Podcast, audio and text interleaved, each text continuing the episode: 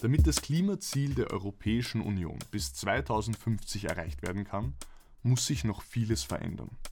Einen Schritt in diese Richtung und ein Werkzeug zum Erreichen dieses Ziels soll die Taxonomieverordnung der EU darstellen. Was es mit dieser Verordnung auf sich hat, wer der Adressatenkreis ist und in welcher Form sie uns an unser Klimaziel näher bringt, das darf ich heute mit meinen Gesprächspartnerinnen diskutieren.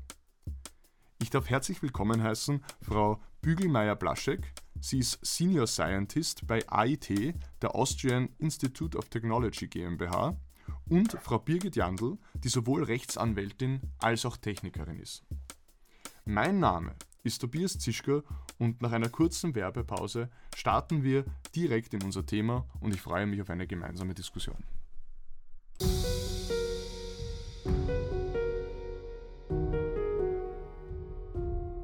Schon gehört? Jurio, iJurio ist jetzt Teil des Linde Verlags. Die hochsichere Lösung für komfortable und effiziente digitale Zusammenarbeit. www.jurio.com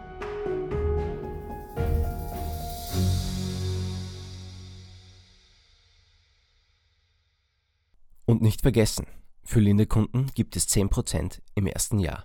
So, willkommen zurück. Ich darf auch direkt mit der ersten Frage bei Ihnen starten, Frau Jandl.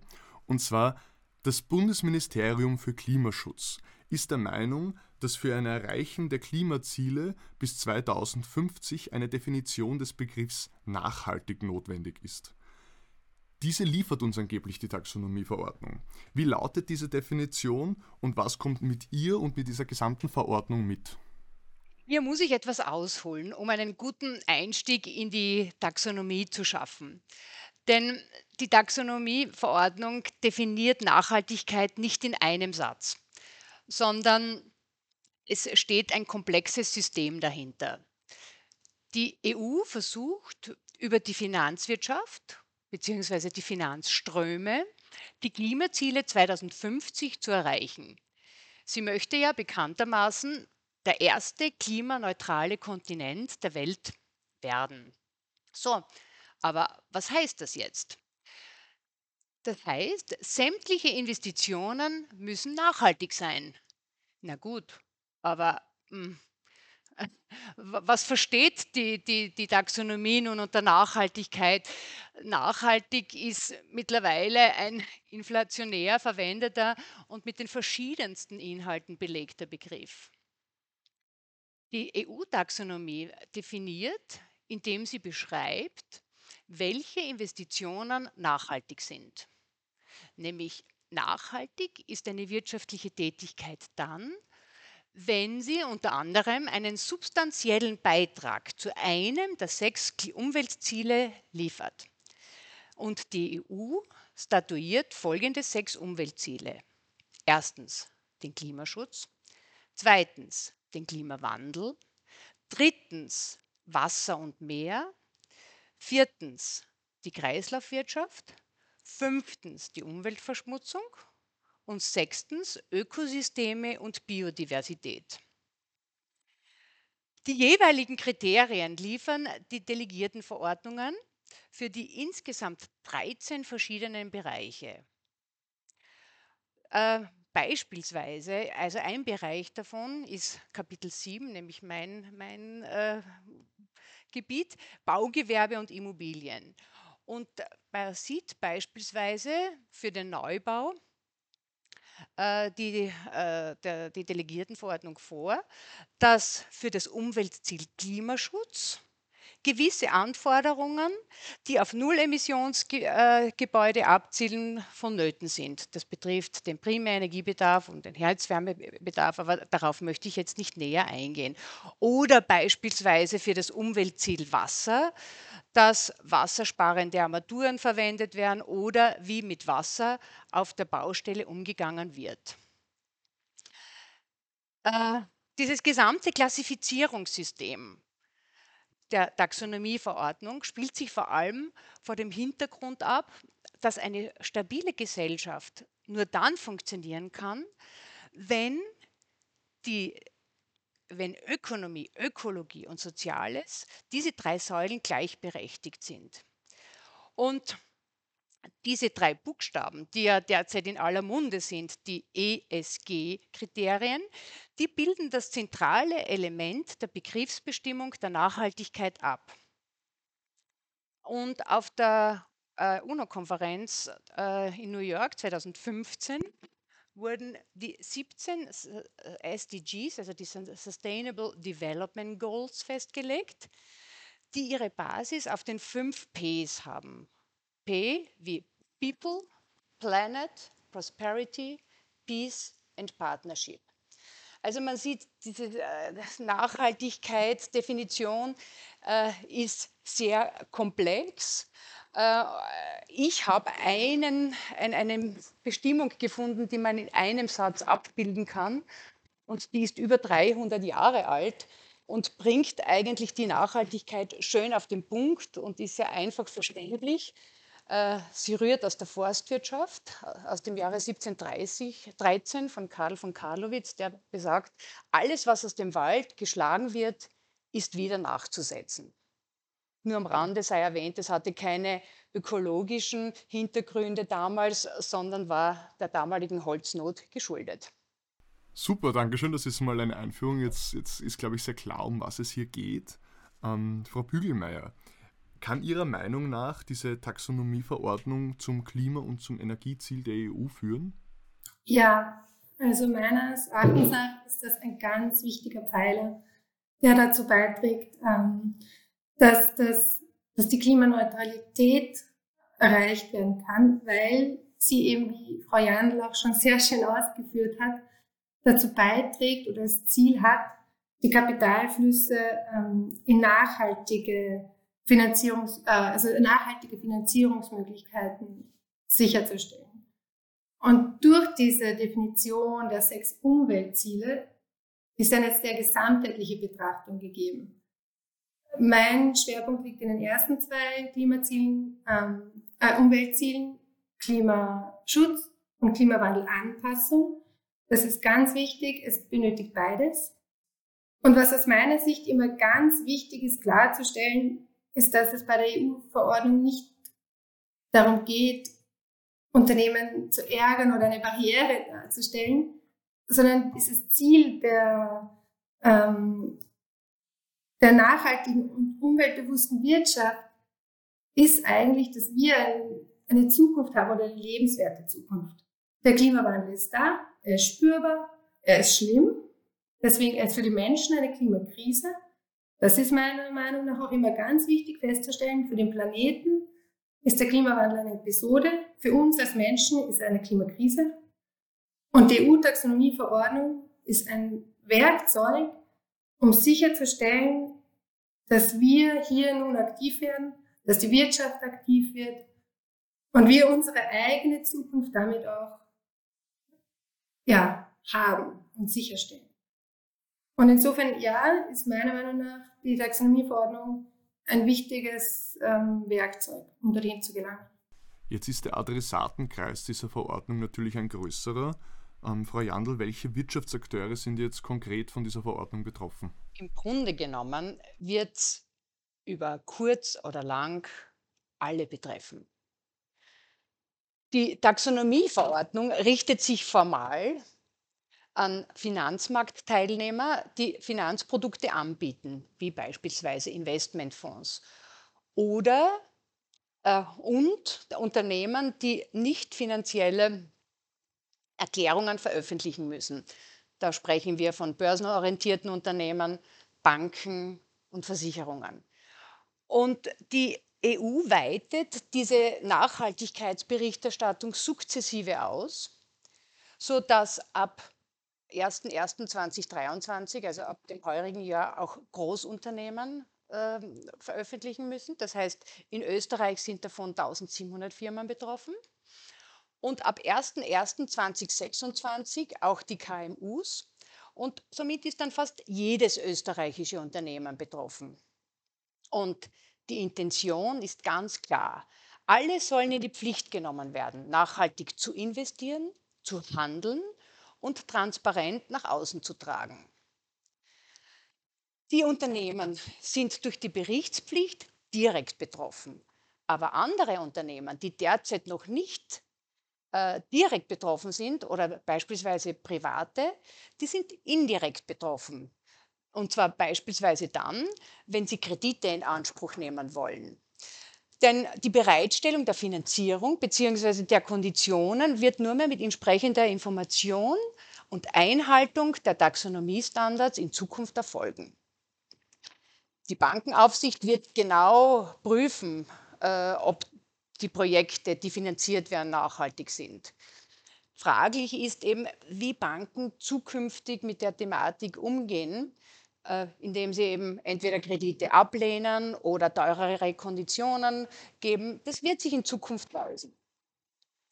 Und äh, jetzt könnte man aber sagen, naja, äh, bei, bei meinem Thema, beispielsweise bei Immobilien, äh, naja, wenn die mit Eigenmitteln finanziert werden, sind sie davon ausgenommen von der Taxonomieverordnung. Naja, ist grundsätzlich schon richtig, aber das Problem verschiebt sich nur. Denn sobald jemand mit dem Objekt in Kontakt tritt, sei es jetzt über Miete oder Kauf, und Nachhaltigkeitskriterien abzubilden hat oder einen Kredit benötigt, dann wird die Thematik wieder schlagend. Das heißt, ähm, der schwarze Peter wird nur weitergegeben und eines Tages poppt es eben auf. Und mittlerweile ist es so, dass viele Unternehmen ähm, sich ausschließlich nur mehr in nachhaltige Immobilien einmieten. Äh, auch wieder klar, weil sie das wiederum in ihren Kriterien abzubilden haben. Äh, und äh, mein Zugang bzw. mein, meine Idee an die Banken wäre ja, die Marketingstrategie zu ändern und äh, hinauszugehen und zu sagen, naja, wenn ihr nachhaltige Finanzierungen haben möchtet, bekommt ihr bessere Konditionen und eben nicht das Gegenteil, dass man schlechtere kriegt, wenn es nicht nachhaltig ist. Jetzt haben Sie von einer Berichtspflicht gesprochen. Ähm, die gilt für die Unternehmer und Unternehmerinnen. Ähm, was bedeutet das jetzt genau und wie können die Unternehmen diesen Anforderungen entsprechen, Frau Bügelmeier? Genau, es liegt diese Berichtspflicht vor, wobei hier auch nochmal zu erwähnen ist, dass noch nicht alle Umweltziele bereits ausformuliert sind.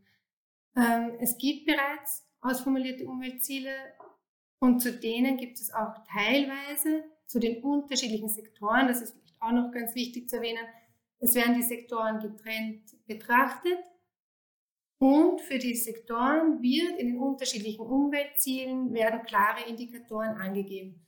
Zum Beispiel der Primärenergiebedarf bei den Immobilien, den wir schon gehört haben, oder auch, dass sie eine bestimmte Energieklasse aufweisen müssen, abhängig von ihrem Baujahr. Also das sind sehr klar definierte Indikatoren, die die Unternehmen auch leicht abarbeiten können. Es gibt jedoch auch Aspekte, die nicht so klar definiert sind oder nicht so eindeutig umlegbar. Zum Beispiel gibt es bei dem Umweltziel Klimawandelanpassung und in Wahrheit bei allen Umweltzielen wird eine Klimarisikobewertung gefordert. Diese Klimarisikobewertung hat das Ziel, dass Unternehmen wissen, ob ihre Wirtschaftstätigkeit bereits gefährdet oder zukünftig gefährdet sein wird durch Klimarisiken. Wobei vielleicht da auch zur Erläuterung kurz, ein Risiko setzt sich immer zusammen aus einer Gefahr, einer Exposition, also ähm, dem Ausgesetztsein gegenüber dieser Gefahr und einer Vulnerabilität zusammen. Ein greifbares Beispiel ist das Hitzerisiko. Global, es wird immer wärmer, Österreicher werden sich überdurchschnittlich stark tatsächlich aufgrund der Lage und der ähm, Gegebenheiten.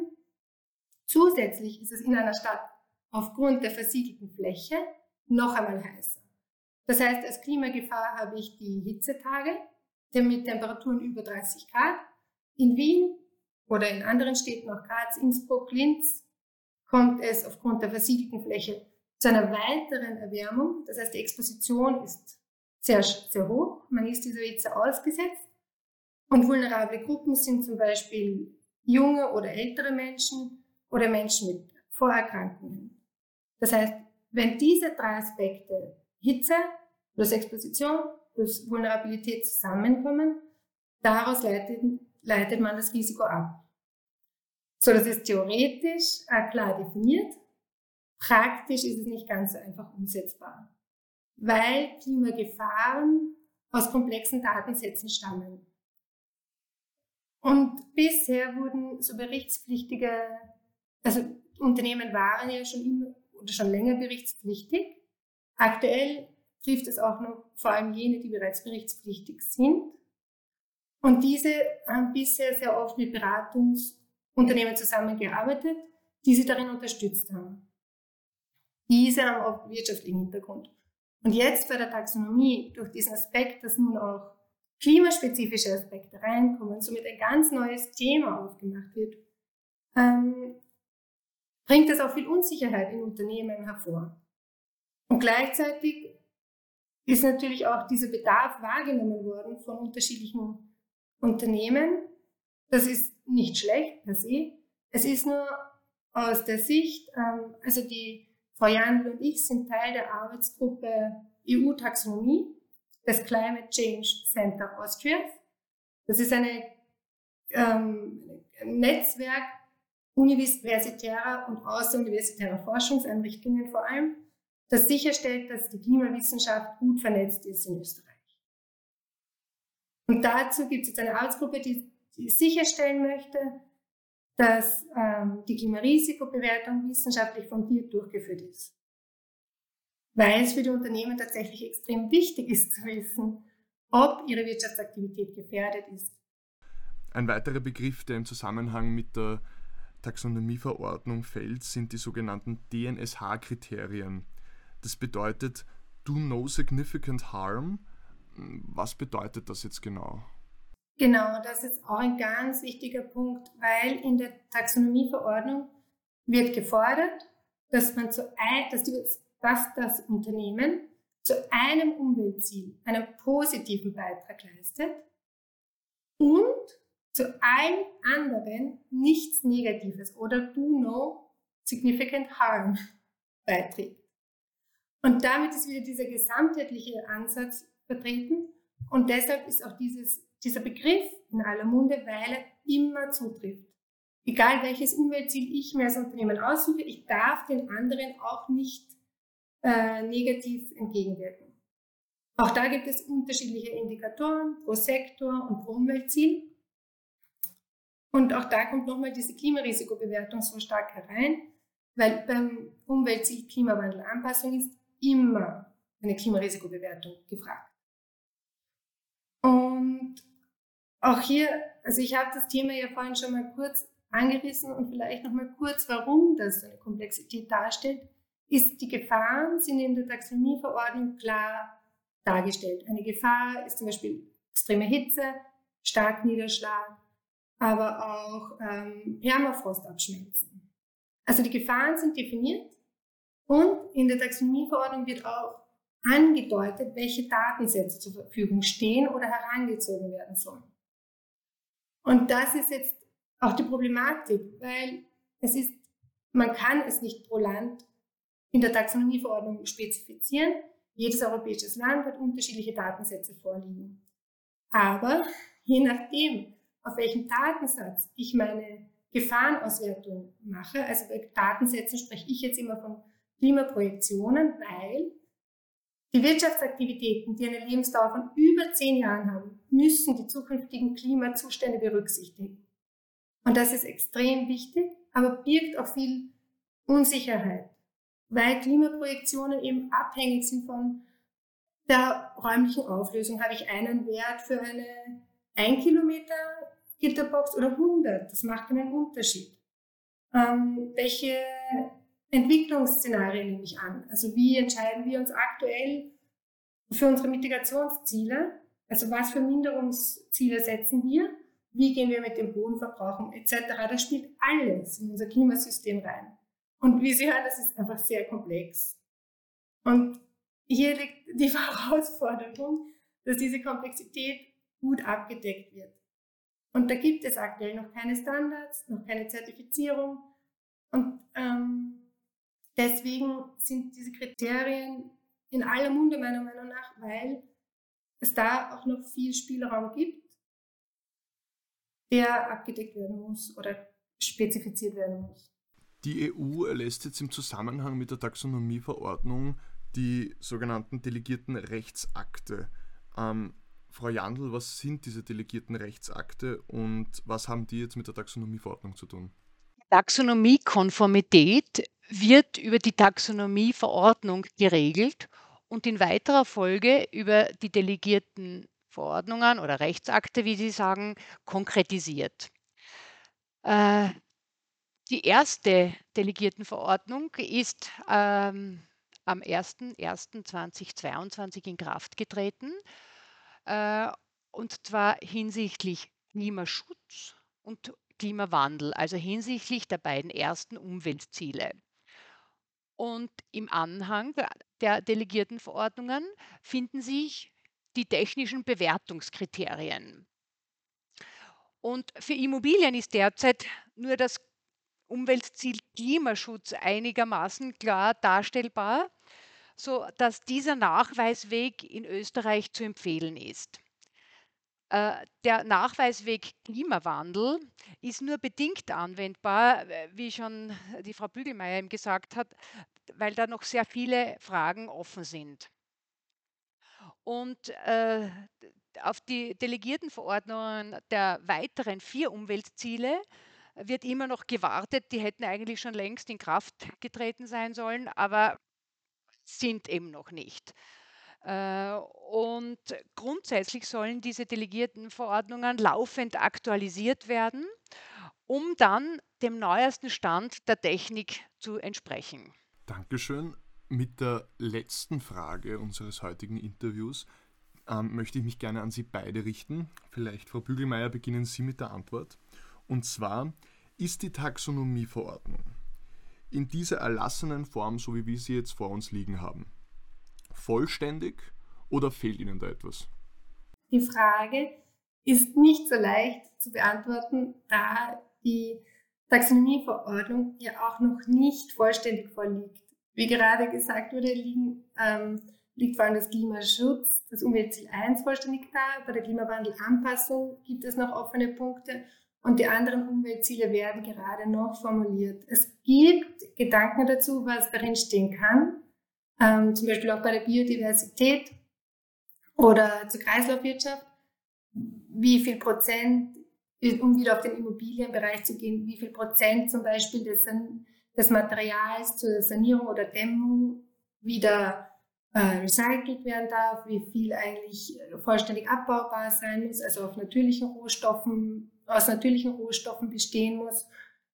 Ähm, es war auch schon mal davon die Rede, dass Gebäude, die auf der grünen Wiese entstehen, nicht taxonomiekonform sein können, da es zu einer Zerstörung von, also wenn der Boden aktuell ähm, landwirtschaftlich genutzt wird oder landwirtschaftlich, landwirtschaftlich genutzt werden könnte, kann ein Gebäude darauf eigentlich nicht taxonomiekonform gebaut werden. Das war mal so im, stand mal im Raum und das sind alles Aspekte, die klingen im ersten Moment wild, aber deswegen ist es aus meiner Sicht nochmal ganz wichtig, darauf hinzuweisen, was das größere Ziel ist. Also es geht wirklich darum, unsere Wirtschaft zu transformieren, um unsere Zukunft zu sichern. Das heißt, ähm, die Ideen hinter der Taxonomieverordnung sind aus meiner Sicht sehr gut. Es gibt noch einiges zu verbessern. Es ist auch wichtig, dass Kriterien und Standards klar definiert werden, damit eben eine wissenschaftlich fundierte Zertifizierung stattfinden kann. Nicht, dass das nur wissenschaftliche Institutionen machen können, so möchte ich das nicht, äh, so meine ich das nicht. Aber es ist einfach wichtig, dass es klare Standards gibt, die eingehalten werden müssen, egal ob zu Datensätzen oder eben Indikatoren wie Energieverbrauch. Und es ist aktuell, es gibt immer wieder auch Möglichkeiten, sich einzubringen in der Erstellung dieser Taxonomieverordnung. Und da wäre es, denke ich, sehr wichtig, dass auch da im Hinterkopf behalten wird von allen AkteurInnen, dass es nicht sinnvoll ist, die Taxonomieverordnung sanfter zu formulieren oder Aspekte zu, hm, zu verweichlichen klingt jetzt schlimm vielleicht, aber es geht darum, wenn es für alle gilt und es machbar ist, dann sollte es eingefordert werden. Und es sollte nicht aus äh, wirtschaftlichen Gründen hier auf Standards verzichtet werden, die aber einen enormen Hebel darstellen, um Klimaneutralität zu erreichen und soziale Mindeststandards. Also das ist ja gesamtheitlich gedacht, wird schon öfter gesagt. Und ich denke, das hat ein enormes Potenzial. Wir müssen sicherstellen, dass es ausgeschöpft wird und nicht durch einzelne Interessen womöglich zu sanft wird. Und äh, wenn, wenn, also ich empfinde dieses äh, Taxonomie diesen gesamten Komplex um die Taxonomieverordnung und, und die Nebengesetze und, und, und die Delegiertenakte. Es ist so wahnsinnig komplex, dass ich mich als Juristin da beim Durchforsten hunderter Gesetzesseiten äh, selbst da sehr schwer getan hat. Und äh, ich, äh, man man braucht da fast einen Übersetzer, der den Brückenschlag zwischen dem Recht und der Technik schafft und das dann leicht verständlich dem Einzelnen äh, auch näher bringt. Also das, äh, das ist ein, eine große Herausforderung, finde ich. Äh, ich versuche es runterzubrechen und einfach darzustellen, soweit es ihm geht, aus dieser komplexen Materie eine einfache Lösungsansätze bieten zu können. Äh, und was ich sehr schade finde, ist, dass die Taxonomieverordnung, die großes Potenzial hat, noch nicht äh, am Markt angekommen ist. Also das ist noch ein, ein, ein laufender Prozess. Es wird zwar immer mehr und mehr, aber äh, es, es müsste dann noch Beschleunigungsmaßnahmen meinerseits ähm, stattfinden, damit das wirklich dann auch in der Form umgesetzt ist, wird und dass am Ende des Tages die nachhaltige Immobilie zum Standard wird.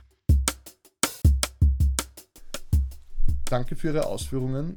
Ich glaube, wir haben einen klaren Einblick darin bekommen, dass die Taxonomieverordnung etwas sehr Komplexes ist, aber trotzdem unbedingt notwendig ist und ein Werkzeug dafür darstellt, dass wir gemeinsam unsere Klimaziele bis 2050 erreichen können.